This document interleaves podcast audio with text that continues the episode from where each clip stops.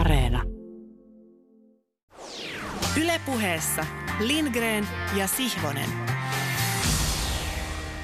Hyvää päivää, iltapäivää, iltaa, aamua tai yötä kaikille joko radiovirrassa tai podcast-muodossa seuraamme liittyneille korvapareille. Mukavaa saada teidät mukaan urheilumatkalle, jossa syöksymme tällä kertaa kirjaimellisesti pinnan alle tai vähintäänkin poukkoilemme vuoron perään vedenpinnan ylä- ja alapuolella. Pintajännityksen välillä rikkoen, liukuen sitten lopulta vajaan tunnin päästä kädet ojennettuna kohti tämän urheilupuhealtaan päätykaakeleita. Teemme suorituksemme ja katsomme, mihin se tässä noin 57 minuutin aikana riittää. Vieraanamme on suomalainen huippu-uimari, rintauinnin moninkertainen Suomen mestari, 50 ja 100 metrin rintauinnin hallitseva Suomen ennätysnainen ja tuleva Tokion olympiauimari Iida Hulkko. Lämpimästi tervetuloa lähetykseen. Suuret kiitokset. Iida Hulkko, minä aion aivan hetken päästä tässä puhua hieman voimistelusta, telinevoimistelusta, etenkin naisten voimisteluasuista, jossa huhtikuun telinevoimistelun EM-kisoissa kohistiin lajia ravistelevista pukuvalinnoista, mutta ennen siihen melko vakavaankin keskustelun sukeltamista, niin uimareiden uima-asut vaihtelevat jonkin verran, ja esimerkiksi kansainvälisessä kilpailussa kisataan tuollaisissa vähän polven yläpuolelle ulottuvissa lahkeet sisältävissä asuissa. Sitten taas jos vaikka selailee sinun Instagram-tiliäsi, niin näkee sut altaassa tai sen liepeillä hyvinkin monenlaisissa uima-asuissa, mutta kuinka iso merkitys uima-asuilla on tänä päivänä uimarin vauhtiin altaassa? No kilpailupuvussa ehdottomasti niistä on vedetty ihan vimpan päälle. Vähennetään vastuksia, kankaan materiaalilla on merkitystä ja ne hylkii vettä ja ne kelluttaa ja ne antaa kompressiolihaksille ja niistä saadaan monia kymmenyksiä ja miksei sitten jopa sekuntejakin pois suhteessa perusmunakiitureihin niin sanotusti, että kyllä sillä on iso merkitys. Onko tyhmä kysymys kysyä, että missä uima-asussa sinä kaikkein mieluiten uit? Koska onko se tavallaan yksiselitteisesti niin, että kaikkein kivointa on uida siinä asussa, jossa pääsee kaikkein lujinta vauhtia? No kyllä se ihan perustreeniasu, se normispeedo on ehkä paras, että siinä tulee vietettyä niin paljon aikaa, niin se on mukava päällä ja pysyy hyvin vauhdissakin sitten mukana, mutta kyllä se kisapuku rupeaa puristaa sen vartin jälkeen niin paljon, että sen haluaa nopeasti pois. Okei, että se on todella siis niin kuin epämukavan tuntuinen jopa. No siihen, kun se 10-15 minuuttia laitat aikaa, että saat sen makkarankuoren päälle, niin kyllä sä haluat sen mahdollisimman nopeasti myös pois. Tämä on mielenkiintoista informaatiota kaikille meille, jotka emme ole kokeilleet sitä. Kiitos Iida Hulkko, jatketaan uinnista kanssasi pian. Tosiaan siis telinevoimistelun vuoden 2021 EM-kisoissa Baselissa huhtikuun lopulla nähtiin tämmöinen poikkeuksellinen pukeutumisteko ja kannanotto, kun 3 saksalaisvoimistelijaa, Sara Voss, Elisabeth Seitz ja Kim Bui, pukeutuivat perinteisen voimisteluasun sijaan kokovartaloasuun, joka peitti sekä käsivarret että jalat, eli ulottui nilkkoihin asti. Englanniksi tällaisesta asusta käytetään nimitystä Unitard, kun taas perinteinen tämmöinen vähän niin kuin pitkähihaisen uima-asun kaltainen voimistelupuku on nimeltään Leotard. Nämä kokovartaloasut on ollut sallittuja kansainvälisen voimisteluliiton säännöissä jo yli vuosikymmenen ajan ennen kaikkea uskonnollisista syistä. Mutta Vossin, Saitsin ja Buin teko oli hyvin harkittu kannanotto, jonka tavoitteena ei ollut vain kilpailla urheilijoiden omasta mielestään mukavimmissa mahdollisissa kilpa-asuissa, vaan myös kiinnittää huomiota lajin seksismiin ja urheilijoiden, nuorien ja itse asiassa hyvin usein alaikäisten tyttöjen seksuaalisointiin. Slate-lehden artikkelissa Rebecca Schumann, joka on itsekin voimistelija, entinen voimistelija, kutsui tätä tekoa vallankumoukselliseksi. Schumann on myös haastateltavana tämän viikon Hang Up and Listen podcastissa, jossa hän avasi vähän tarkemmin sitä, millaisia merkityksiä näillä voimistelupuvuilla on ollut. Miten jopa pakaroiden väliin valahtaneen puvun korjaamisesta on voimistelussa annettu pistevähennyksiä, miten voimistelijat saattavat liimata tai kiinnittää näitä voimistelupukuja ihoonsa. Miten esimerkiksi kuukautisten aikaan kilpaillessaan hän itse ei koskaan voinut millään lailla keskittyä kilpailusuorituksiin, koska nämä paljastavat asut aiheutti niin paljon huolta. Ja miten esimerkiksi valmentajat, tuomarit, katsojat, kaikki ovat tavallaan ylläpitäneet lajikulttuuria, jossa voimisteluasujen esteettisyys on jopa ajanut käytännöllisyyden edelle. Ja jossa se, millaisia suorituksia urheilijat kehoillaan tekevät, ei ole aina ollut itsestäänselvästi tärkeämpää kuin se, miltä urheilijat näyttävät. Mielenkiintoista on nähdä, johtaako tämä saksalaisvoimistelijoiden teko kokopukujen lisääntyvään käyttöön. He ovat itse lausuneet ääneen toiveensa olla esimerkkinä muille, rohkaista voimistelijoita pukeutumaan sellaisiin asuihin, joissa on tosiaan mahdollisimman hyvä olla ja kilpailla. Ja vielä Telineveomistelun suuri supertähti USA:n Simone Biles ilmoitti muuten äskettäin päättävänsä yhteistyönsä urheiluvälineen jätti Niken kanssa ja siirtyvänsä tällaisen naisten urheiluvaatebrändin Athletan leiriin, joka on osa GAP-vaatemerkkiä. Biles lausui samalla, että hänen omat arvonsa osuvat paremmin yhteen Athletan kuin Niken kanssa, minkä on tulkittu liittyvän muun muassa tämmöisiin skandaaleihin Niken ympärillä, naistyöntekijöiden sekä sponsoroitujen naisurheilijoiden kohtelusta. Simone Bilesilla on ollut lukuisia omia nimikkovoimisteluasuja, ja jos Biles päättäisi vaikka vain yhden ainoan kerran tulevissa Tokion olympialaisissa kilpaillessaan pukeutuakin koko vartaloasuun, se voisi hyvin todennäköisesti muuttaa lajia saman tien, kenties räjäyttää myöskin entisestään näitä pukeutumiseen liittyviä käytäntöjä. Huippu-urheilijat ovat käytännössä aina katseen kohteena, mutta se, millaisen katseen kohteena he ovat, vaihtelee edelleen hyvin vahvasti lajin sekä sukupuolen mukaan. Ja huolimatta siitä, mitä tuo kollegani viikoittain runoilee silmistäni, me emme ole katseen kohteena, vaan kuuntelun, sillä me olemme Lindgren ja Sihvonen. Ja me emme ole urheilupuheen salvukukkoja. Ennemmin olemme tämän tästä hyvän kilvoituksen kilvoitellut pieni, mutta sisukas porukka, jossa lisäkseni on tuo sänkykamarikatseinen Tommi Helsinkiläinen alias urheilutoimittaja Tommi Lindgren ja hieman arvoituksellinen tutkimaton nukemestari Kurkela. Sanalla sanoen porukka, jonka suojissa ja lämmössä täällä oljentelee muuan jääkiekkoanalyytikko, joka on taas saanut ystäviltään kannattajilta ja faneilta haipakkaa. Onhan kevät ja kuljen Aulangonjärven rantaa. Ei tehdä tästä numeroa, eikä opineimpien kuulijoiden tarvitse tätä tenttiä. Luen noin lyhyesti eräästä urheilujournalismin metodista, jota voi suositella vain harvoille, jos niillekään. Jos tätä kuuntelussa olevaa ohjelmaa teenkin eräänlaisesta rakkaudesta lajiin, taidetaan tietää, että minulla on myös siviilityö, työ, jossa työni on olla sadoittain rakastettu ja tuhansittain vihattu jääkiekkoanalyytikko. Jos katsotko Tommi lähempää tätä vanhaa linnunpäätäni, josko ihoni on käynyt hieman huokoiseksi ja hipiäni rasittuneeksi, johtuu se jälleen tästä Turkasen lätkäkeväästä ja itse itselleni aiheuttamistani vastuksista ja vaivoista. Jalaksella on, siis minulla, 16 kevät lätkäanalyytikkona. Tarkistin äsken, niistä viimeisinä 14 keväänä olen joka ikisenä mokannut työssäni jotain. Miksi? Siksi, että se on metodini.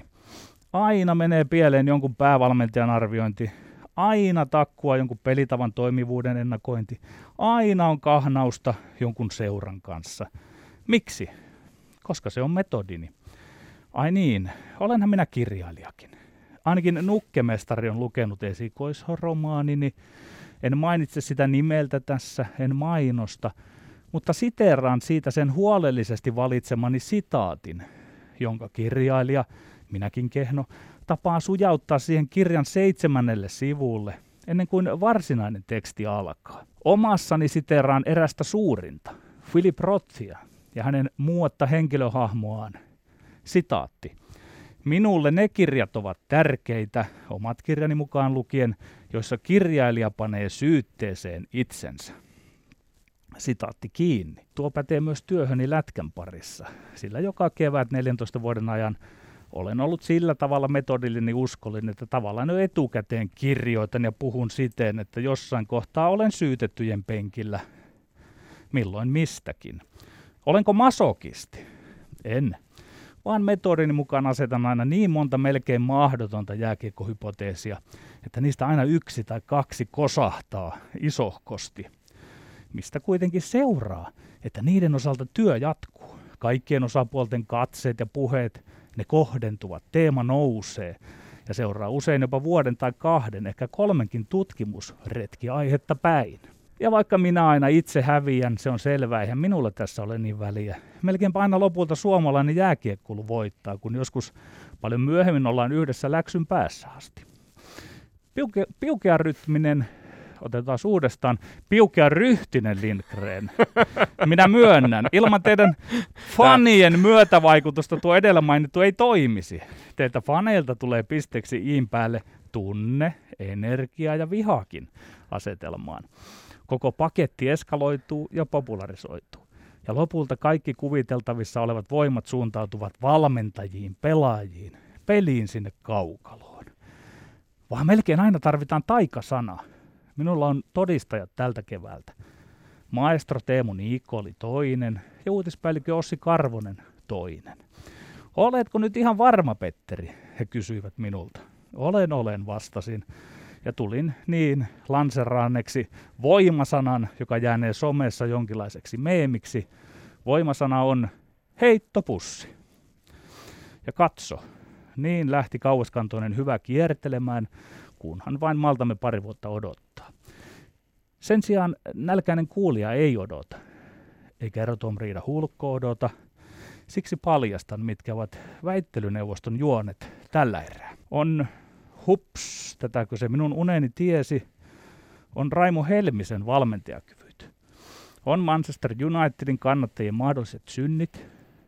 Ja on juoksijaveljekset Ingebrigtsenin isävalmentajan kovat puheet valkoisista ja mustista juoksijoista. Miten on piukearyhtinen Lindgren? Sopiiko pieni ikiaikainen miesten välinen kaksintaistelu tässä ja nyt? Siis piukean rytminenkö oli virhe? Sehän kuulosti oikein mukavalta sekin. Minä olen mielelläni piukean rytminen. Ja ryhtinen. Ehkä se oli minulta tällainen freudilainen lispahdus. Mä olen äärimmäisen valmis. Annetaan palaa. Niin selvä. Ensimmäinen väite. Onko TPS:n selviytyminen jääkiekon SM-liigan finaaleihin todistanut Raimo Helmisen valmentajakykyjä epäilleiden olleen väärässä? Kyllä vai ei? Kyllä. Raimo Helminen on kirjaimellisesti hiljentänyt kriitikot, tai ainakin kriitikoiden olisi hyvä tajuta hiljentyä, kun yhden kauden sopparilla pestattu Helminen vie TPS:n SM-liigan finaaleihin ensimmäistä kertaa 11 vuoteen. Musta tuntuu vähän siltä, että Raimo Helminen on saanut kohtuuttomasti kärsiä siitä, että hänet kiinnitettiin liian varhaisessa vaiheessa valmentajauraansa Ilveksen päävalmentajaksi kesken kauden vuonna 2012, ja se tapa, jolla Helminen on sitten kuluneen vuosikymmenen aikana kerännyt paljon kokemusta apuvalmentajana, on selvästi opettanut häntä runsaasti. Ehkä Helmisen suurin oppi on nimenomaan ollutkin siinä, miten hän on nyt valmennustiimissään hoitanut roolituksen, organisoinut yhteistyön. Urheilussa on ennen kaikkea kyse tuloksista. Raimo Helmisen päävalmentajavalintaan TPS:ään arvosteleet eivät taatusti kuvitelleet hänen luotsaavan joukkuetta runkosarjan kolmoseksi, eivät taatusti kuvitelleet luotsaavan sitä liigafinaaleihin. Helminen on siis todistanut arvostelijoidensa olleen väärässä, piste.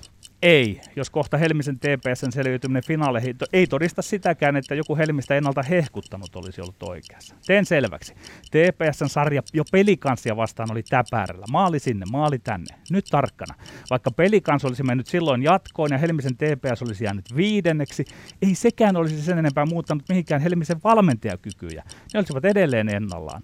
Yritän sanoa, tarvinneeko selittääkään. Finaalipaikka sinänsä on tässä sivuseikka. Valmentajakyvyt ovat laajempi asia. Helmisen osalta niitä sopii edelleen sekä tarkkailla että myös epäillä. Hänen osakeensa on nousussa, mutta ne, tai me, jotka epäilivät Helmisen kykyjä, ovat saaneet viimeisten 7 kuukauden aikana kerätyksi Helmisestä informaatiota, jossa on noin 5 kunnossa olevaa asiaa ja 5 vielä kesän alla olevaa asiaa. Summa summarum, epäilijät eivät olleet väärässä. Seuranta jatkuu. Niin, tästä vähän kuulostaa, Petteri, siltä, että joukkue menestyy valmentajansa ansiosta silloin, kun valmentaja on sinulle mieluinen, vastaa sinun käsityksiäsi valmentajuudesta, mutta sitten kun joku Raimo Helmisen kaltainen valmentaja saakin joukkueelleen menestystä, niin se on vähän sitä, että no kiekko pomppi heille. Heillä oli vähän tuuriakin, että he selvisivät siitä yhdestä sarjasta ja niin edelleen. Vihjaatko jotakin, että meillä olisi niin kuin Helmistä vastaan jotain? Hänhän on mitä mainioin tyyppi ja hahmo. Ei, en mä viittaa välttämättä sitä, mutta Raimo Helminen ei ehkä vastaa sellaista 2020-lukulaista verba taitavan tai ilmaisultaan monipuolisen taktisen velhon kuvaa, jota kovimmat kiekkoanalyysiromantikot suomalaisilta lätkävalmentajilta toivoisivat. Ei, puheet on yksi asia, että se valmentaminen toinen asia. Minä pidän huikeana sellaista valmentajaa, joka osaa puhua hyvin pelaajille, minkälainen selvästi Helminen on. Onko näissä, Petteri, näissä valmentajissa, ovatko nämä hyviä valmentajia? Riku-Petteri Lehtonen, Jukka Koivu, Pekka Virta, Juha Pajuoja, Miika Elomo, Jarno Pikkarainen, Ari-Pekka Selin, Kalle Kaskinen, Marko Virtanen. Mene aiheeseen, mitä tarkoitat? Tiedätkö, mikä heitä yhdistää? He ovat kaikki valmentaneet TPS:ää viimeisen vuosikymmenen aikana, eikä kukaan vienyt TPS:ää finaaleihin asti, toisin kuin Raimo Helminen. Niin kyllä, siellä esimerkiksi Suikkanen vei Tepsin finaaliin asti ja sitten sanoi näin, että sinä aina katsot vain tuohon tulokseen. Toinen väite. Jalkapalloseura Manchester Unitedin kannattajat aiheuttivat protesteillaan sunnuntaina Unitedin ja Liverpoolin välisen valioliigan kärkiottelun peruuntumisen. Onko Manchesterin turhautuneita kannattajia syytä ymmärtää? Kyllä vai ei? Kyllä, olen ehdottomasti ymmärtävällä kannalla Manchester Unitedin kannattajien turhautumisen ja näiden protestien suhteen. Glazerien perhe on omistanut seuran jo yli 15 vuoden ajan ja siinä aikana on käynyt selväksi, että amerikkalaisomistajien intressinä on ollut ennen kaikkea tehdä itselleen voittoa, jota he ovatkin onnistuneet käärimään noin miljardin punnan verran. Samaan aikaan esimerkiksi investointeja infrastruktuurin, eli käytännössä siis esim.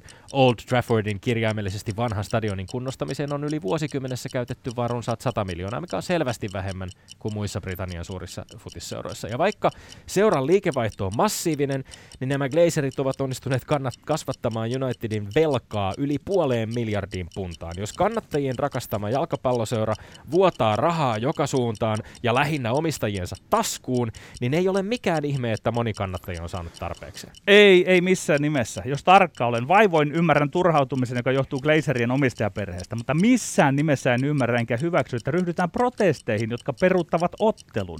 Ajatelkaa, nyt joudutaan lisäämään turvatoimia stadionille. Urheilu on rauhan ja rakkauden asia. Urheilu on jopa leikkiä. Jos urheilu on tuollaisille elämäntapakannattajille tuolla tavoin liian vakava asia, elämäntapakannattaja on ymmärtänyt urheilun väärin. Sadat elämäntapakannattajat tunkeutuivat stadionille, pyhälle nurmelle. Se on väärä paikka kannattajalle. Jos ei pallo pysy jalassa, ei ole koskaan asiaa nurmelle. Eikä missään nimessä protestoimaan. 2 poliisia loukkaantui, Tommi, urheilun takia. Manchester Unitedin tiedotteessa puhuttiin rikokseen syyllistyneistä kannattajista. Hävetkää. Viha Glazerin omistajaperhettä kohtaan menee yli. Se kanavoituu väärin. Vandalismin tie on lyhyt, sietämätön. Oletko Petteri siis sitä mieltä, että jos vaikkapa sanotaan 1,000 tai muutaman 1,000 ilmastomielenosoituksesta koostuvassa joukossa muutama syyllistyy rikoksiin ja sen seurauksena pari poliisia loukkaantuu, että tämä mielenosoitus ei sen jälkeen olisikaan enää millään tavalla. Minähän sanoin, että urheilu on tuohon verrattuna, se on todella leikkiä, eikä todellakaan ihmisten pidä lähteä niin kuin sinne protestoimaan ja aiheuttamaan niin kuin ongelmia, että otteluita peruutaan. Sinä olet huolissaan jotenkin urheilijoiden vaatteista ja moralisoit milloin mitäkin, mutta kun on kannattajat, niin he voivat jopa niin ryhtyä viljelemään vandalismia. Tämä kertoo paljon, tämä viittaus tähän alkujuontoonkin sun asenteesta urheiluun liittyen. Sä et millään halua nähdä, että urheilussa voisi olla minkälaisia ongelmia. Silloin kun sitä lypsetään niin kun pelkästään taloudellisen etujen takia täysin kuiviin, tai silloin kun vaikkapa jossain tietyssä lajeessa on vakavia seksismiongelmia. Eihän se voi anna oikeutta murtautua stadionille ja sitten peruutetaan otteluita ja viljellään tämmöistä niin kuin, nuhteettomuutta ja kurittomuutta. Mun mielestä se on niin kuin täysin Tämän kokoiseksi jopa 2,000 ihmisen mielenosoitukseksi, niin meininki oli itse asiassa jopa aika rauhallista. Totta kai siellä on aina muutama idiotti, jotka eivät pidättäydy. Joitain kokoontumisia hyväksytään ja joitain ei aina. Et sinä vähän valitset, Tommi, aina nyt, niin kuin mikä sinulle sattuu olemaan mieluisa. Sinäkö et valitse, mikä sinulle on mieluisaa? Minä valitsen, mikä on mieluisaa. Kolmas väite alkaa sitaatilla. Juoksemme myös sen puolesta, että valkoinen mies voi voittaa afrikkalaiset ennen kuin kestävyysjuoksu kuolee Euroopasta pois, sanoo Norjan menestyneiden Ingebrigtsenin juoksijaveljisten valmentaja ja Gjert Ilta-Sanomien haastattelussa. Onko lausunto kyseenalainen, kyllä vai ei?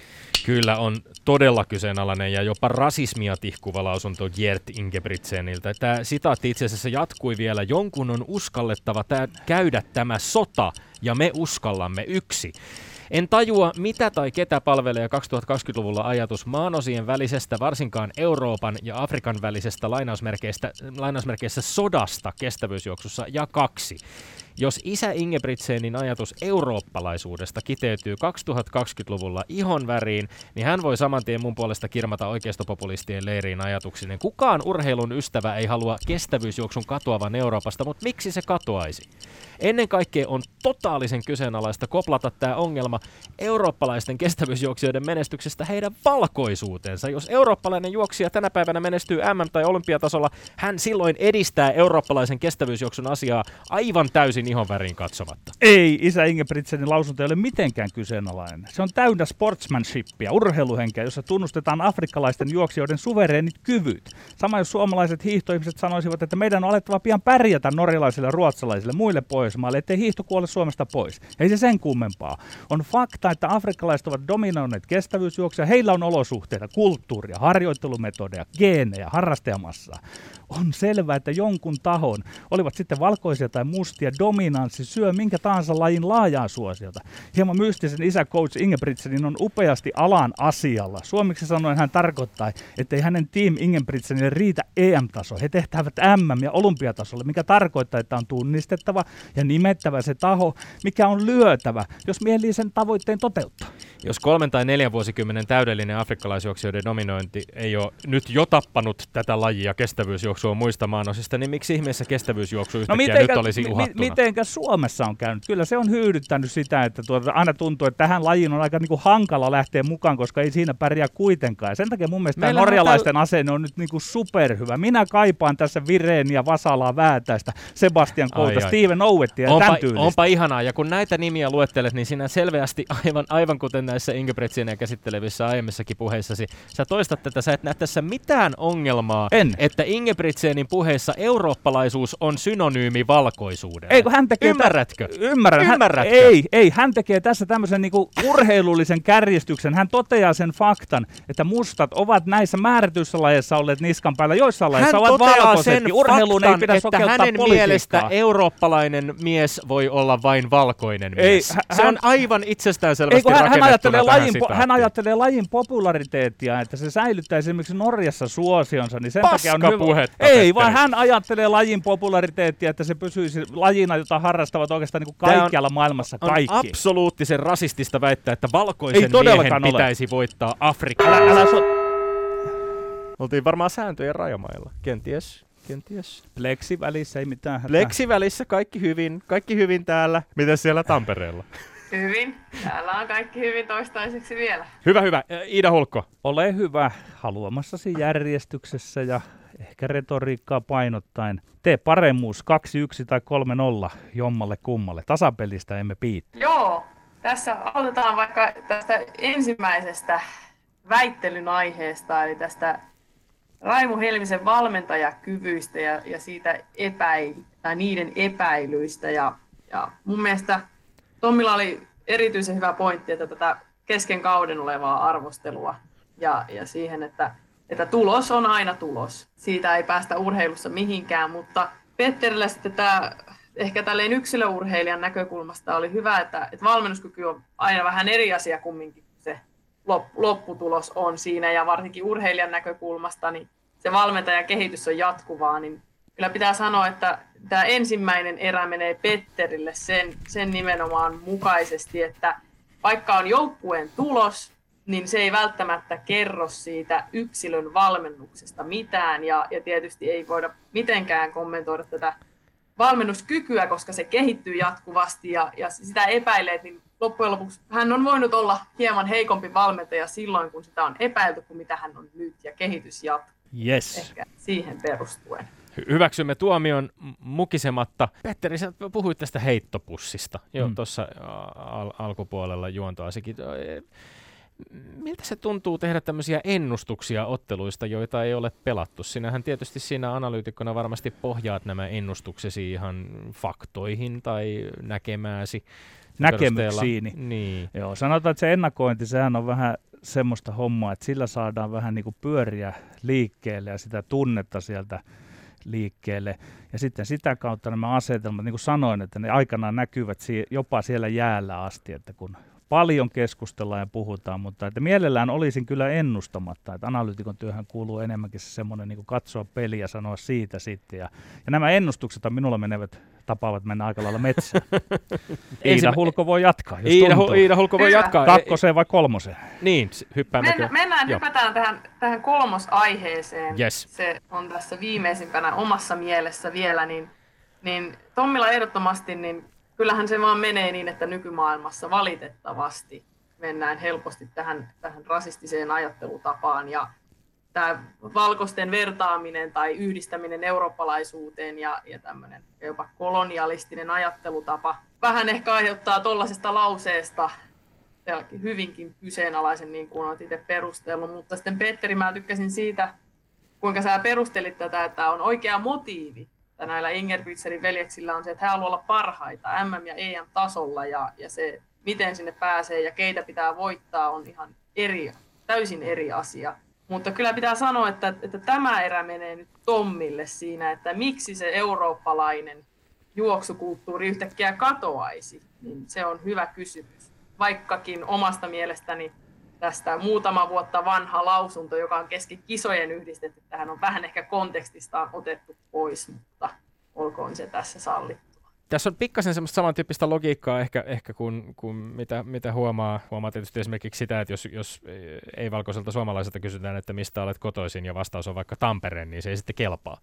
Eiku, että mistä ihan oikeasti. Että siis tämän tyyppistä tavallaan se ajatus nimenomaan siitä, että eurooppalaisen kestävyysjuoksun kunnia lepäisi nimenomaan valkoisten miesten ja naisten harteilla.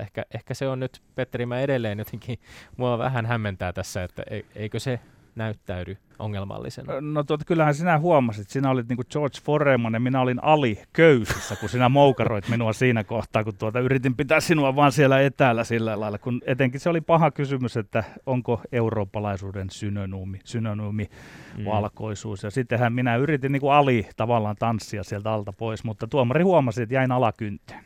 No tuomari huomasi sen, mutta nyt tässä väittelyaiheiden hampurilaisessa on keskellä oleva kakkosaiheen muodostama pihvi, joka vielä pitää käydä läpi, ja sitten sen jälkeen me tiedetään, että kumpi tämän viikon väittelyn on vienyt omiin nimiinsä. Kyllä, tässä tulee niin sanottu viimeinen kuolin isku, viimeinen naula siihen arkkuun tässä väittelyssä. Tosiaan sitä, että onko kannattajia syytä ymmärtää, niin tässä pitää tietysti ymmärtää ne ilmiöt sen taustan, tai taustoja sen ilmiön ympärillä, ja Tommi just tämä, että raha on mennyt väärään paikkaan ja menee. Ja sen takia kumminkin näitä protesteja on tehty. Se on ihan oikea ajattelutapa tälleen henkilökohtaisesta mielipiteestä, että pystytään lähteä protestoimaan, mutta se oli myös ihan vahva perustelu sille, että miksipäs ei.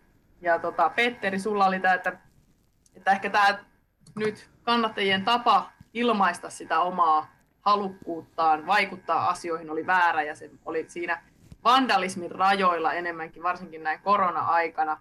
Mutta mä mietin, että juontaako tämä jopa juurensa sellaista työläisestä, keskiluokkalaisesta ajattelutavasta, että noustaan barrikaadeille ja lähdetään hakemaan sitä oikeutta. Mutta tasainen oli ehdottomasti argumentit ja väittely, mutta kyllä tämä viimeinen erä menee nyt sitten Petterille. Ai! Kyllä oli tiperällä nyt. Tiperä! Okay. Oli.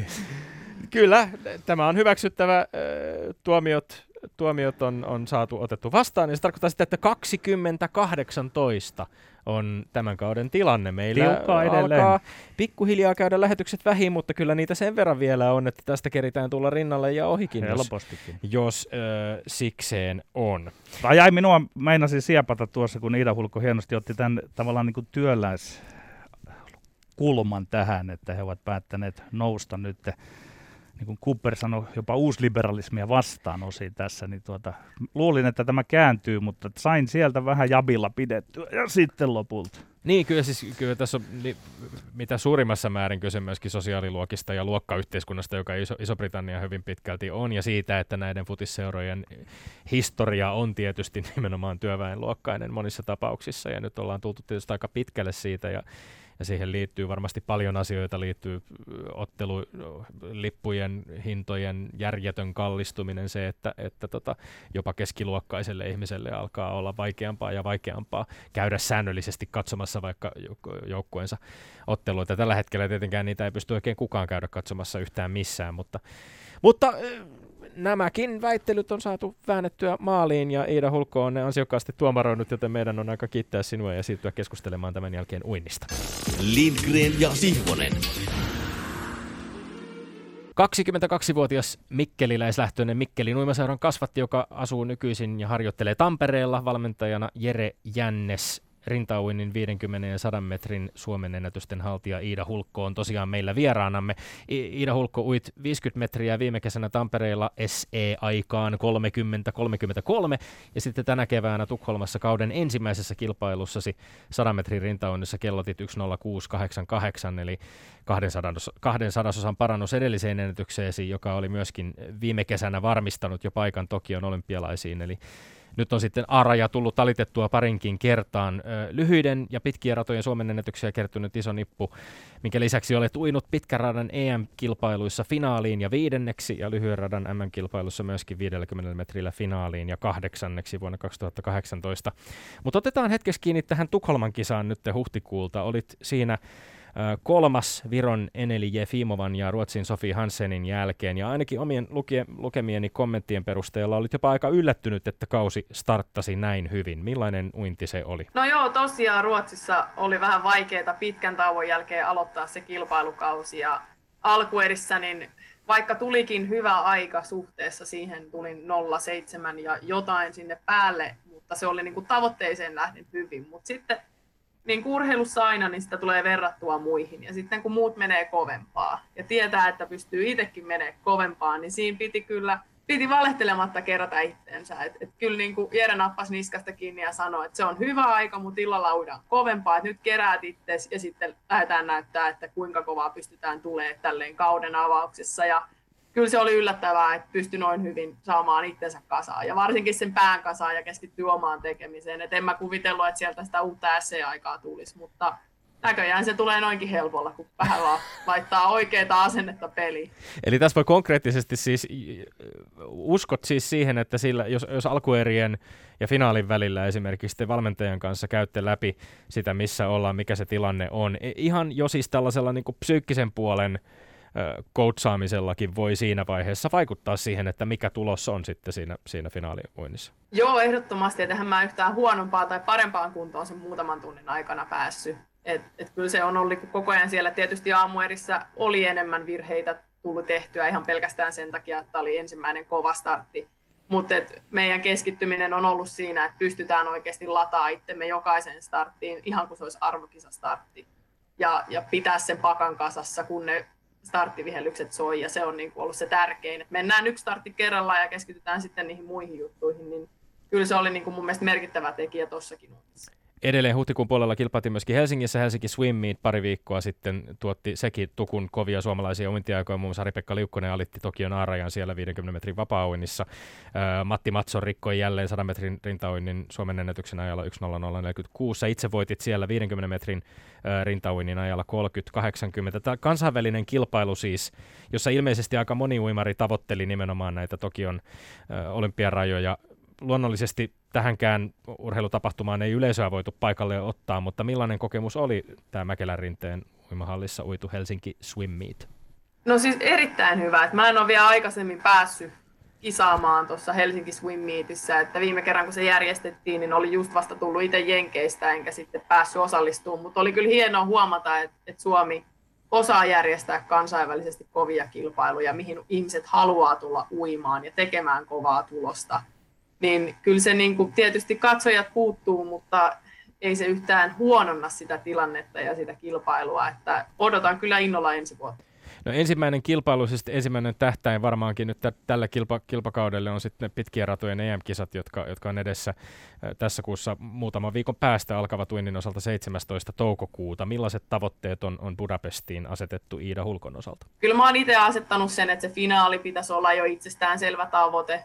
Et siellä ollaan niin monta kertaa oltu ja kyllä mä haluan lähteä taistelemaan niistä mitallisijoista. Et kaikki resurssit ja mahdollisuudet siihen mitallisia on, mutta se vaatii sen nappisuorituksen ja rintauinnin taso on Euroopassa niin kova, että se on niinku pakko olla ihan on top of your game, kun sä meet sinne. Millaista osviittaa tämä Budapestin kilpailu nyt sitten antaa jo kohti sitten Tokion olympialaisia, joista puhutaan tässä vielä varmasti myöhemmin myöskin, mutta miten sä näet, onko tämän kauden tavoitteet millä tavalla asetettu, onko usein puhutaan kuntohuippujen ajoittamisesta ja sen sellaisesta? Joo, ehdottomasti, että se meidän valmennusfilosofia perustuu sille, että aina ollaan suht valmiina tekemään kovia kisatuloksia ja nyt ollaan, viime viikko painettiin Jenna Laukkasen ja Veera Kivirinnan kanssa hirveätä mättöä altaassa ja tämä viikko onkin mennyt sitten siitä selviytyessä ja palautuessa ja edelleen pitäisi vielä pikkasen painaa kovaa reeniä ennen kuin pystytään vähän keventämään EM-kisoja kohden. Et kyllä meillä on suunnitelmana pikkasen keventää, saada semmoinen kunnon kisakunto myös EM-kisoissa esille. Ja ehkä EM-kisoissa on se 50 metriä on meidän päätavoite, että kumminkin se on se mun matka, jota ei olympialaisissa ole, mutta kausi on rakennettu olympialaisten varaan, mutta se on ehkä semmoinen ensimmäinen askel, se 50 metrin kisa siellä EM-kisoissa. No huippu-urheilussa kehitystä tapahtuu usein sykäyksittäin. Sinä olet, Iida Hulkko, saanut jotenkin aivan uuden vaihteen urallasi silmään tässä nyt muutaman vuoden aikana. Voiko sen ajoittaa siihen, kun muutit Tampereelle? Ehdottomasti, että kyllä tämä uusi Iida Hulkko 2.0, niin ihan pelkästään Tatu Tampereen kasvatti niin sanotusti, että tämä on sellaista jääkarhumeininkiä, niin kuin mä tykkään sanoa, että mä löysin kerrankin itselleni veroiseni vastustajan tai kumppanin, niin kuin me sanotaan Jeren kanssa. Eli tosiaan mun valmentaja Jere, niin meillä on niin hyvä pöhinä päällä jatkuvasti harjoituksissa ja meistä on tullut semmoinen taistelupari ja tiimi, että kyllä se on ollut ihan niin kuin kaikki menestys, mitä tähän asti on tullut ja mikä tulee, niin kyllä mä laitan sen niin kuin Jeren piikkiin sen homman. Että täällä on kaikki tehty mulle oikeasti valmiiksi ja seuraa valmiina tukea ja Tampereen kaupunki auttaa harjoitusolosuhteissa ja se on niin kuin valmis buffetpöytä tälle urheilijan näkökulmasta. No mitään aiempaasi pussin alle heittämättä, mikä on nyt muuttunut ehkä siitä, että miten olet ennen hoitanut hommaa? En tiedä, onko hirveästi mikään muuttunut. Et tietysti sitä ammattimaisuutta on tullut myös altaa ulkopuolella, että brändäystä ja markkinointia ja ammattiurheiluun liittyviä aspekteja ollaan lisätty. Mutta edelleen mä koen, että se mun tekeminen on samaa siellä altaassa. Kuuntelin Olympiakäästin haastattelua, jossa Mika Poutala jututti sinua ja totesit siinä, että enemmän, niin kuin aiemmin oli vähän sellainen more is more -filosofia ehkä siinä treenaamisessa myöskin, eli enemmän tarkoittaa parempaa, ja että törmäsit muun muassa valmentajasi Jere Jänneksen kanssa tällaiseen ongelmaan alkuvaiheessa, että ilmoitit, että tässä on nyt niin kuin jotain on pielessä, koska treeneissä on kivaa. Millainen oivallus oli se, että enemmän ei välttämättä olekaan enemmän, ja että treeneissä voi olla kivaa? No kyllä se on, että Jere haukkuu mua edelleenkin luterilaisen kärsimysopin oppilapseksi. Et mä olin tottunut siihen, että jos ei satu, niin ei voi kehittyä. Ja niin kuin, kyllähän se edelleenkin monessa asiassa voi päteä silleen, että ne kovimmat treenit on ne, mitkä sattuu ja ne kehittää, mutta se, että Jere muutti sen mun koko ajatuksen siitä, että ekaksikin sä voit nauttia niistä asioista enemmän, jos sä annat itselle sen tilaisuuden ja pystyt haastaa itseäsi joka päivä siinä harjoittelussa, mutta myös se, että sun ei tarvitse mennä sinne niin kuin kipittää altaaseen, hypätä sinne, uida se 5-7 kilsaa siellä kieli pitkällä ja sitten lähtee pois nopeasti kotiin, vaan se, että siitä on tullut niinku tapahtuma, että jauhetaan päivän kuulumiset ja viimeiset juorut uintimaailmasta tai mitä nyt sattuu olemaankaan, ja sitten lähdetään saunaan, että se on niinku, yhteisö tulee koko sen uinnin ympärille ja sen tilaisuuden ympärille, niin se on ollut ehkä se niinku merkittävä homma mulle, että mistä mä oon oppinut nauttimaan. Uimaliiton sivulta löytyy sellainen juttusarja viime kesältä, jossa Jännes kuvaa sun valmennustasi muun muassa näin. Hän sanoi, että kyllä minä sen lupaan, että jotain erikoista me kehitetään taas harjoitteluun. Kaikki muut lainausmerkeissä huutaa, että nyt on niin hyvällä mallilla, ettei kannata sotkea mitään. Se on minulle kuin vaade, että tehkää jotain muutosta. No, tämä on siis viime kesältä. Jos sä mietit nyt tätä mennyttä vuotta, viime vuonna peruuntui tai siirtyi, korona siirsi EM-kisoja vuodella eteenpäin, jotka nyt siis Budapestissa kisataan. Mietit tätä Tokion A-rajan metsästystä, alitusta, näitä ISL, kansainvälisen International Swimming League-kokemuksia. Ja tässä koko ajan rintarinnan on kuitenkin niin kuin tapahtunut sitä päivittäistä harjoittelua valmentajasi kanssa. Niin onko tässä tullut tämän vuoden aikana esimerkiksi nyt jotain uusia oivalluksia? Oletteko kehittäneet jotain erikoista, kuten Jännes tuossa viime kesällä vähän lupaili? No kyllä se on niin kuin joka päivä on uusi päivä ja ihmeellinen päivä. Et joka aamu Jere tulee silleen, että nyt hän on keksinyt sen. Hänelle tuli yön aikana järkyttävän hieno uni. Ja nyt me kokeillaan 5 eri tekniikkarillia ja muutetaan sun tekniikka ihan kokonaan. Sitten mä oon silleen, okei, no katsotaan. Mä testaan ne. Haukun niistä 99% ihan syvimpään maanrakoon. Että nämä on maailman huonompia juttuja. Mutta ehkä eniten me edelleen yritetään uudistaa ja muuttaa tekniikkaa tosi paljon ja niin kuin kehittää sitä nopeampaan ja miettiä sitä myös niin kuin oikeasti tieteen kannalta ja järjen kannalta, eikä vaan tehdä asioita sen takia, koska se on perinne.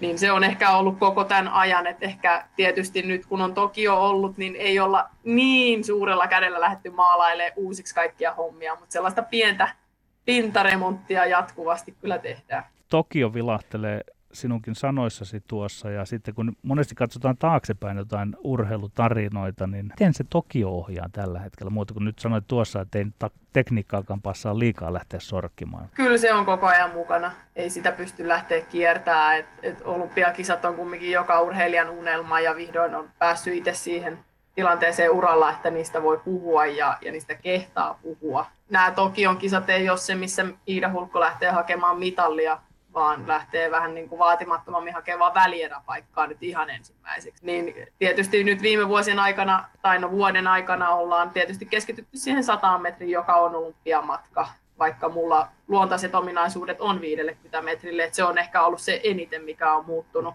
Mutta kyllä se päivittäisreenissä, että tänä aamuna vedettiin nimenomaan 100 paluuvinstaa, puhutaan back-end-vinstasta meillä, eli 50 metristä. Niin Jere sanoi, että sä mietit tasan sitä, että sä teet käännöksen Tokiossa ja tuut takaisin. Mietit sitä Tokion seinää, mietit niitä samaa niin kuin atmosfääriä, mikä siellä on, ja lähdet sen kautta tekemään sitä. Sitten kun sä menet sinne kisaan, niin sä oot tehnyt sen 50 000 kertaa jo kotiin. Kerro vähän niiden kahden 50 metrin erosta uimarin näkökulmasta. Jos 100 metriä mietitään nimenomaan kilpan matkana ja mietit sitä ensimmäistä 50 ja sitä toista 50. No tietysti se riippuu tosi paljon, mikä on se oma race-plääni tai kisasuunnitelma, no meillä se menee siihen, että me luotetaan mun nopeisiin soluihin ja mun nopeuteen. Et ensimmäinen 50 metriä pitää olla kova. Se pitää tulla kovaa ja rennosti. Ja sitten sen jälkeen rukoillaan. Et siis siinä vaiheessa hapot rupeaa olemaan niin korkeana, että me ollaan treenattu sitä, että vedetään alkuväsytys alle. Ja kun sä lähdet käännöksestä, niin sulla pitää olla 100 lasissa. Ja sä vaan niinku, siinä menee vielä parikymmentä metriä niinku hyvällä huumorilla. Ja sitten sen jälkeen se sattuu niin paljon, että sä vaan rukoilet ja vedät sisulla päätyyn. Ja niin kuin, että luultavasti tekniikkakin kärsii ja kisoissa se kärsii vähän enemmänkin, mitä väsyneempi on, mutta että se, että pystyisi pitämään paketin kasassa loppuun asti, on tärkeintä. No mitä sillä on tavallaan tehtävissä? Onko kyse maitohapon sietokyvyn kehittämisestä erilaisilla harjoitteilla ja muuta? Tai jos ajatellaan niin kuin pidemmällä aikajänteellä, 5 vuoden silmällä sitä, että missä olet ehkä sitten, niin mitä on tehtävissä? No just tämä samainen maitohapon sieto ja tuottokyky nyt ollaan saatu kehitettyä silloin ensimmäisenä Tampereen ajan vuosina, että kyllä meikä tuottaa happoa, siitä ei ole mitään epäilystä. Ja just se, että nopeus on kyllä siellä, että tärkeintä on ollut nyt tässä 100 aikana myös ylläpitää sitä, että se ensimmäinen puolisko tulisi kovasti. Mutta kyllä mä koen, että mulla on tosi paljon annettavaa myös sitten teknillisesti, että 5 vuoden päästä mä haluaisin, että mä en jäisi joka käännöksessä, joka läpivedossa 1,5 metriä niistä muista kilpakumppaneista, ettei mun aina tarvitse yrittää uida niitä kiinni. Mä sanon, että uintinopeus ei mun mielestä ole se mun heikkous, vaan ne kaikki muut, mitä siihen niin kuin liittyy siihen ympärille. Mutta kyllä se on vaan sitä, että pitää reenata niin paljon, että sä halailet siellä sitä roskapöytää. Sä mainitsit jo tuossa Jenna Laukkasen, mainitsit Veera Kivirinnan.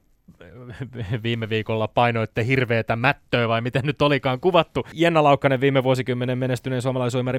Miten tärkeää se on, että teillä on suomalaisten, ylipäänsä tietysti suomalaisuimareiden porukka ja maajoukkueuimarit nyt niin kuin oma lukunsa, mutta ehkä sitten vielä Jenna Laukkasen kohdalla esimerkiksi se, että kirittäjinä on omassa lajissa, omilla uintimatkoilla myöskin ton kaltainen uimari, jonka kanssa varmasti joka kisassa aika lailla kun verissä päin kisaatte myöskin keskinäisistä voitoista. Kyllä, siis kyllä se on tosi iso voimavara.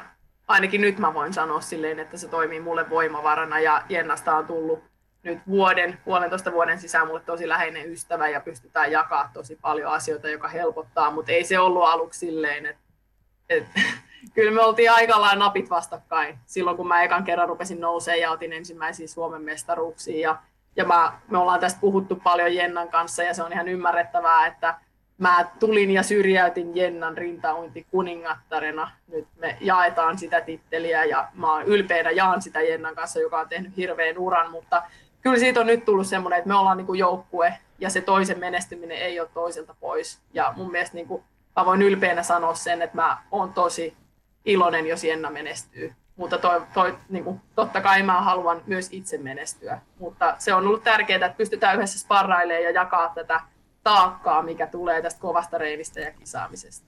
Tekee mieli tarttua myöskin siihen, että jos mainitsin sun Instagram-tilin, menee Athleta Hulkko-tilille Instagramissa ja selailee siellä, niin näkyy kyllä hyvin se ystävyys ja hauskuus Jenna Laukkasen ja muidenkin kollegoiden uimareiden kanssa. Ja sen niin somen perusteella näyttää siltä, että uimahallilla on myös usein niin kuin hyvin hauskaa, on kaiken maailman niin kuin hidastettuja hassuja videoita ja sekoiluja myöskin siellä niin kuin vakavamman sisällön lomassa, mutta miten tärkeää se on, että tämmöinen tietty ilo on läsnä, koska siinä ehkä luodaan, itse henkilökohtaisesti vähän niin kuin tulkitsen sitä niin, että siinä luodaan vähän semmoista uuden tyyppistä urheilijakuvaa myöskin. Meillä ei Suomessa ole ihan kauheasti totuttu siihen, että urheilijat hassuttelevat, vaan että enemmänkin siihen, että meillä on tämmöinen tietty vakava suomalaisen urheilijan muotti, johon asetutaan. Siis kyllä mä koen sen, että se on niin kuin yksi elinehto koko urheilulle tai ammattiurheilulle, että kun helposti tästä huurtamisesta tulee työtä, sitä sellaista 8-4 työtä, että mä menen sinne, kun mun on pakko tehdä tää ja mun on pakko menestyä tai mä en saa rahaa, niin mun mielestä se hulluttelu ja hassuttelu ja nauttiminen ja hymyily on niin kuin se, mikä edesauttaa nimenomaan siinä, että pystytään tekemään tätä raskasta duunia joka päivä, eikä liikaa lähdetä keskittyä niihin pieniin asioihin, koska mullakin helposti se katse keskittyy siihen yhteen tavoitteeseen, että mä haluan saada mitalin. Okei, no mutta siinä on tosi monta askelta ennen sitä mitalia, mikä pitää saada tehtyä, ja jos se naama on päin piip, niin sanotut, että siitä ei tule mitään, ja se on koko ajan hirveä niin pääntö, että sä menet pelkästään hallille, niin et sä tuu ikinä saavuttaa sitä tavoitetta. No Iida, kun mä oon vähän selvitellyt sun urheilijapolkua, se tuli johtopäätöksen, että saatat olla semmoinen tyyppi, joka koettelee ikään kuin perussääntöä. Uinnista sanotaan, että se on varhaisen erikoistumisen laji, ja se monipuolisuusharjoittelu tulisi tavallaan hoitaa siinä urheilun piirissä.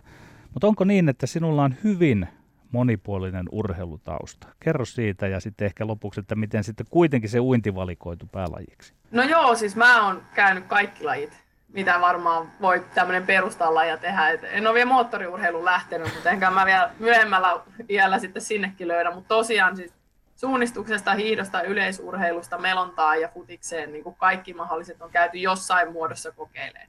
Ja mulla futis ja melonta jäi pitkäksi aikaa uinnin rinnalle ja mä pyöritin sitä 3 komboa tosi pitkään ja sitten futis tippui siinä yläasteajoilla ja melonta tuli mukana vielä 2016 vuoteen asti, että sielläkin tuli otettua sitten PM-pronssia, mutta ikinä en siitä pidemmälle sitten oikeastaan riittänyt rahkeet, koska uinti vei sen kaiken ajan ja sitten mä totesin, että uinnissa on niinku kaikkein kivoin porukka ja mä tykkään haastaa itteeni ja se niin kuin lajina on se, mille mun sydämeni sykkii, ja sitten mä vaan jäin sinne altaaseen, eikä ole vieläkään päässyt pois. Sä oot ollut siis Melonnassa treenannut olympiavoittaja Mikko Kolehmaisen valmennuksissa, eikö niin? Joo, se on juurikin näin. Kyllä me siellä Mikon ja Mikon pojan Eetun kanssa vedettiin Mikkelin kaihulla edestakaisin monet kesät silloin, kun kesäreenit oli uinnissa tauolla, niin meikä vaihtoi vaan Melonnaan. Mikko Kolehmaisesta pieni hyppäys urheilujoukkoihin, nimittäin hän oli minun kanssa yhtä aikaa siellä, taisi olla kesälajien puolella, ja sinä olet sanonut haaveilisevan siitä jostain, että urheilujoukkoihin menisit. Onko vielä haave voimassa? Joo, kyllä. No siis ehdottomasti haave on vielä siellä, ja mä haluan suorittaa oman kansalaisvelvoitteeni ja käydä naisten vapaaehtoisen asepalveluksen, ja tietysti se tulee ehkä myös perhesyistä, se vahva isänmaallisuus ja ajatus puolustusvoimista, mutta mä oon nyt toistaiseksi päätynyt siihen, että hoidetaan sitten puolustusvoimat ja asepalvelus uintiuran jälkeen, että keskitytään yhteen asiaan ensin. Niin isäsi on Petri Hulkko, kenraaliluutnantti ja vuodesta 2017 lähtien toiminut maavoimien komentajana. Ilmeisesti siis, jos vielä tätä monipuolista lajitaustaa ja sun lapsuutta ja nuoruutta mietitään, niin varsinkin sun äidillä ja sun äitisi harrastuksilla oli myöskin iso vaikutus siihen, mitä itse päädyit harrastamaan, mutta oliko se semmoinen kokonaisvaltainen suhtautuminen niin kuin liikkumiseen ennemminkin se semmoinen perusta tai pohja, mikä sun urheilijuudelle luotiin teidän perheessä, koska ilmeisesti kuitenkaan mitään semmoista vakavampaa lajitaustaa tai urheilijataustaa ei kummallakaan vanhemmistasi ollut. Joo, ei ole mitään, ei ole kukaan tehnyt silleen hikihatussa niin kuin tavallaan niin sanotusti kunnolla mitään, mutta siis meidän iskä ja äiti on tosi liikkuvaisia ihmisiä ja iskä varmaan vieläkin lähtee 4 joka aamu lenkille koirien kanssa ja elää kaiken maailman elämää, mitä mä en edes välttämättä ymmärrä, mutta siis kyllä meidän iskä sanoi jo pienestä pitäen, että Iidasta ei tule sohvaperunaa, Iidasta tulee urheilija ja se oli niin kuin semmoinen valinta, joka ohjasi mua ja kaikki sellaiset, mitä vapaa-aika meilläkin on, ollaan perheen kanssa vietetty, oli se, että lähdetään ulos metsälle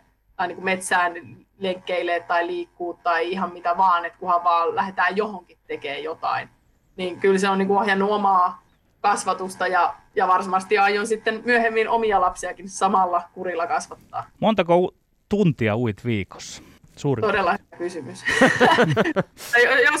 Jos mä pitäisin harjoituspäiväkirjaa, niin osaisin tähän vastata, mutta varmaan lähempänä 17-20 tuntia suunnilleen, että niin kuin altaassa tulee vietettyä. Tietysti se on viikkokohtaista ja riippuu harjoituksen pituudesta ja muusta. Mutta... Ja aamulla kerran ja sitten iltapäivästä toisen kerran, onko se tahti aina sitten? No siis kyllä pääsääntöisesti, että mulla on noin 9 uintiharjoitusta viikkoon, 3 aamulla ja sitten 6 illalla. Ja sitten kaikki muut aamureenit on sitten kuivalla. Taisi olla Jani Sievinen tässä studiossa, joka sanoi sinänsä hyvällä, hän sanoi, että kyllä siinä niitä altaanpohjan kaakeleita tuijotella saa vuosikausia. Mikä sinut, Iida Hulkko, saa jaksamaan sen? Nautitko sinä siitä harjoittelusta vai teetkö sitä sen takia, että sitten on mukavaa kisoissa, kun ehkä vähän pärjääkin?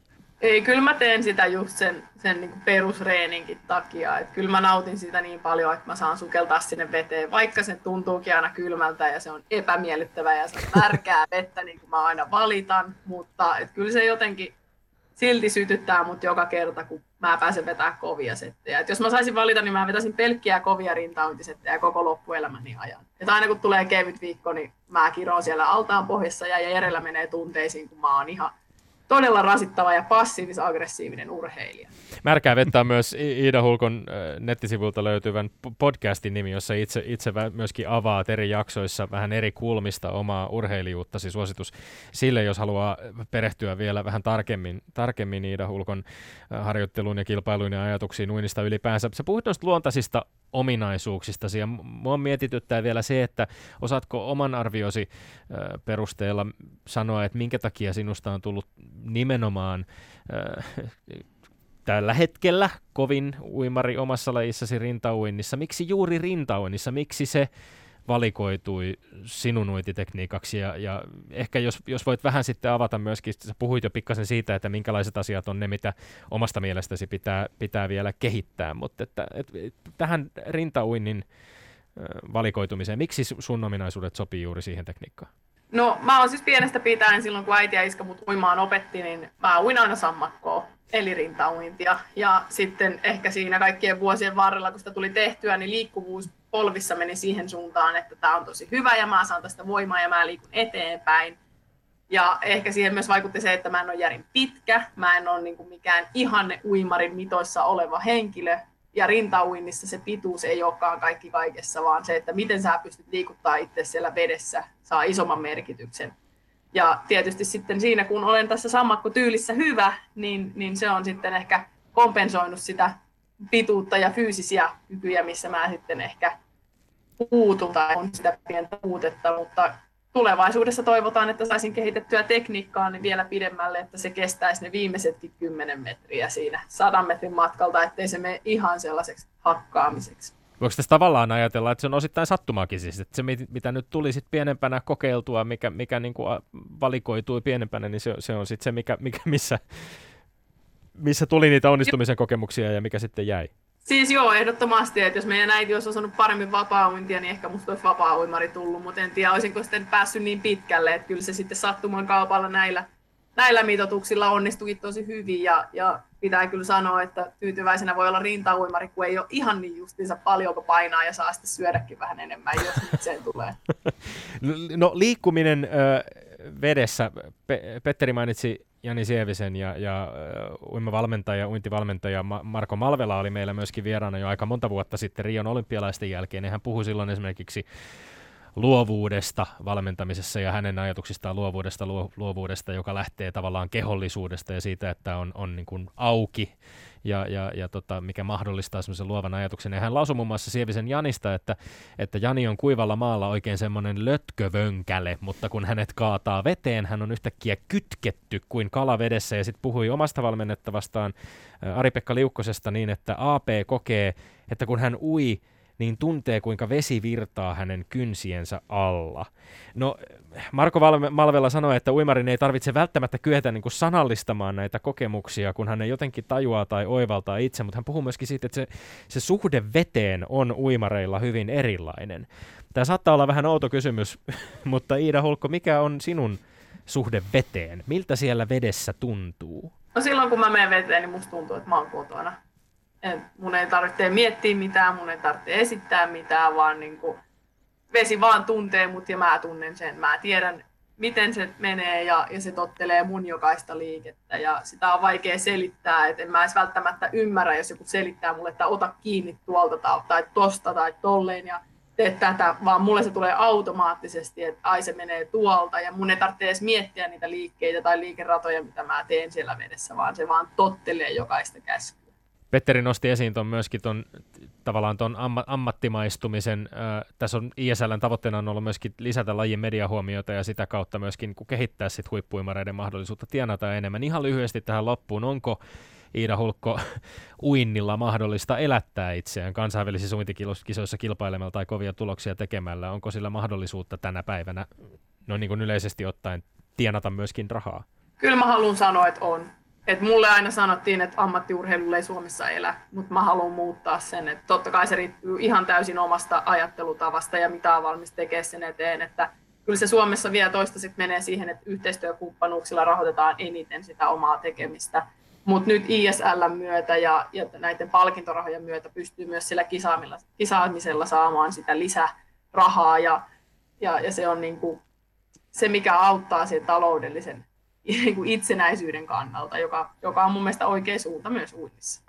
Mahtavaa. Edessä on nyt paluu Unkarin Budapestiin tällä kertaa EM-uinteihin. Onnea menestystä sinne, Iida Hulkko, sekä tietysti myöskin Tokion olympialaisiin myöhemmin tänä kesänä. Kiitos vierailusta. Suuret kiitokset. Lopuksi Tommi Lindgrenin maineikkaat urheiluterveiset. Kalle Koljonen, sulkapallon EM-mitalisti, joka sensaatiomaisesti kaatoi muun muassa maailmanlistan 12 sijalla olevan Tanskan Rasmus Gemken, joka laittoi kunnioitettavasti kampoihin myös maailmanlistan kakkosta Viktor Axelsenia vastaan, mutta siis pronssia sulkiksessa, ai että hatunnosto ja terveiset Koljoselle. Ehkä pikajuoksija Lotta Kemppisen EMHP:n ohella tämän vuoden isoimpia arvokisamitallipommeja tämä suoritus. Me olemme Lindgren ja Sihvonen, pysykäähän tyylikkäinä ja pysykää terveinä. Kansi kiinni ja kuulemiin.